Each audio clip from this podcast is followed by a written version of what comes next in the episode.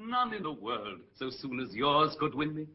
So it should now, whether necessity in your request, although 'twere needful I denied it.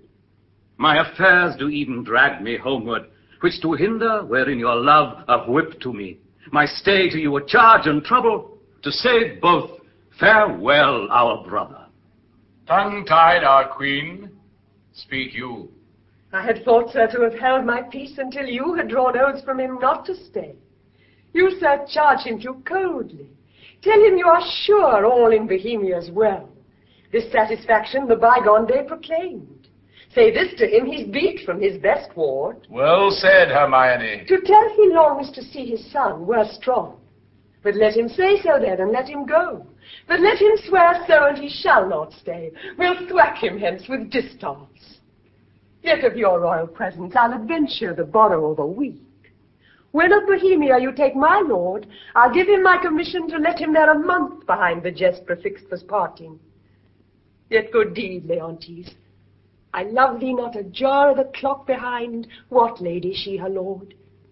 You'll stay? No, madam. Nay, but you will. I may not, verily. Verily. You put me off with limber vows, but I, though you would seek to unsphere the stars with oaths, should yet say, Sir, no going. Verily you shall not go. A lady's verily is as potent as a lord's. Will you go yet? Force me to keep you as a prisoner, not like a guest, so you shall pay your fees when you depart and save your thanks. I say you, my prisoner or my guest, by your dread, verily, one of them you shall be. Your guest, then, madam. To be your prisoner should import offending, which is for me less easy to commit than you to punish. Not your jailer, then, but your kind hostess. Come, I'll question you of my lord's tricks and yours when you were boys. You were pretty lordlings then? We were, fair queen, two lads that thought there was no more behind, but such a day tomorrow as today, and to be boy eternal. Was not my lord the very old wag of the two? We were as twin lambs that did frisk in the sun and bleat the one at the other.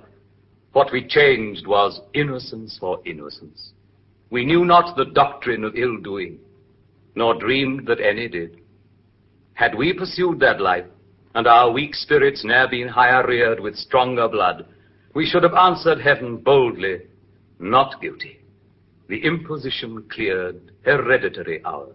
By this we gather you have tripped since. Oh, my most sacred lady, temptations have since then been born to us. For in those unfledged days was my wife a girl. Your precious self had then not crossed the eyes of my young playfellow. Grace to boot.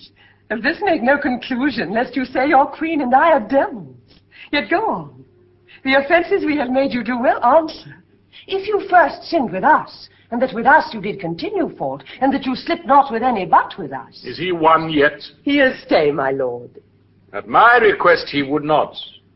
Hermione, my dearest, thou never spokest to better purpose. Never? Never but once. What have I twice said well? When was before? I prithee tell me. Crams with praise and makes us fat as paying things. One good deed, dying tongueless, slaughters a thousand waiting upon that. Our praises are our wages. You may ride with one soft kiss a thousand furlongs, ere with spur we heat an acre. But to the girl, my last good deed was to entreat his stay. What was my first? It has an elder sister, or I mistake you. Oh, would her name were Grace. But once before I spoke to the purpose. When? Nay, let me have thy long. Why, that was when three crabbed months had soured themselves to death, ere I could make thee open thy white hand and clap thyself my love. Then didst thou utter, I am yours forever. Tis grace indeed. Why, know you now, I have spoke to the purpose twice. The one forever earned a royal husband, the other for some while a friend. Too hot, too hot. To mingle friendship far as mingling bloods. I have tremor cordis on me. My heart dances, but not for joy, not joy.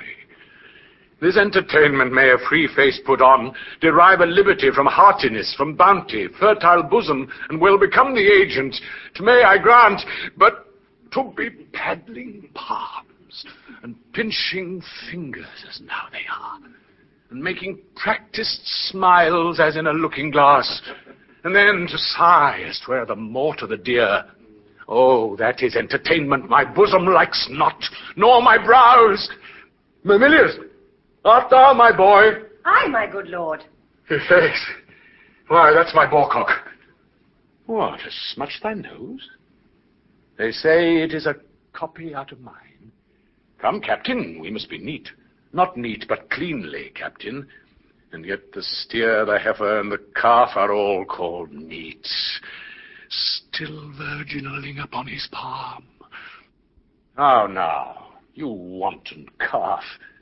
Art thou my calf? Yes, if you will, my lord. Thou wants a rough passion the shoots that I have to be full like me. Yet they say we are almost as like as eggs.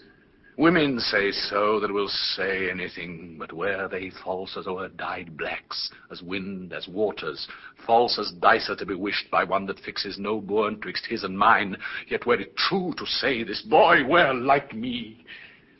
Come, Sir Page, look on me with your welkin eye. Sweet villain, most dearest, my collop, can thy dam, may be affection, thy intention stabs the center. Thou dost make possible things not so held, communicates with dreams. How can this be? With what's unreal thou coactive art and fellowst nothing, then 'tis very credence thou mayst co-join with something, and thou dost and that beyond commission, and I find it, and that to the infection of my brains, and hardening of my brows. What means Sicilia? Something seems unsettled. How, my lord? What cheer? How is't with you, best brother? You look as if you held a brow of much distraction.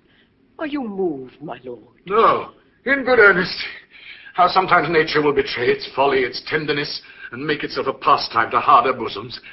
Looking on the lines of my boy's face, methoughts I did recoil twenty-three years and saw myself unbreeched in my green velvet coat, my dagger muzzled lest it should bite its master and so prove as ornaments oft do too dangerous. How like, methought, I then was to this kernel, this squash, this gentleman. Mine honest friend, will you take eggs for money? No, my lord, I'll fight. You will? Why, happy man be's dole. My brother, are you so fond of your young prince as we do seem to be of ours? If at home, sir, he's all my exercise, my mirth, my matter. Now my sworn friend, and then mine enemy. My parasite, my soldier, statesman all. He makes a July's day short as December, and with his varying childness cures in me thoughts that would thick my blood. So stands this squire officed with me. We two will walk, my lord, and leave you to your graver steps. Hermione, how thou lovest us, show in our brothers welcome. Let what is dear in Sicily be cheap, next to thyself and my young rover. He's a parent to my heart. If you would seek us, we are yours of the garden.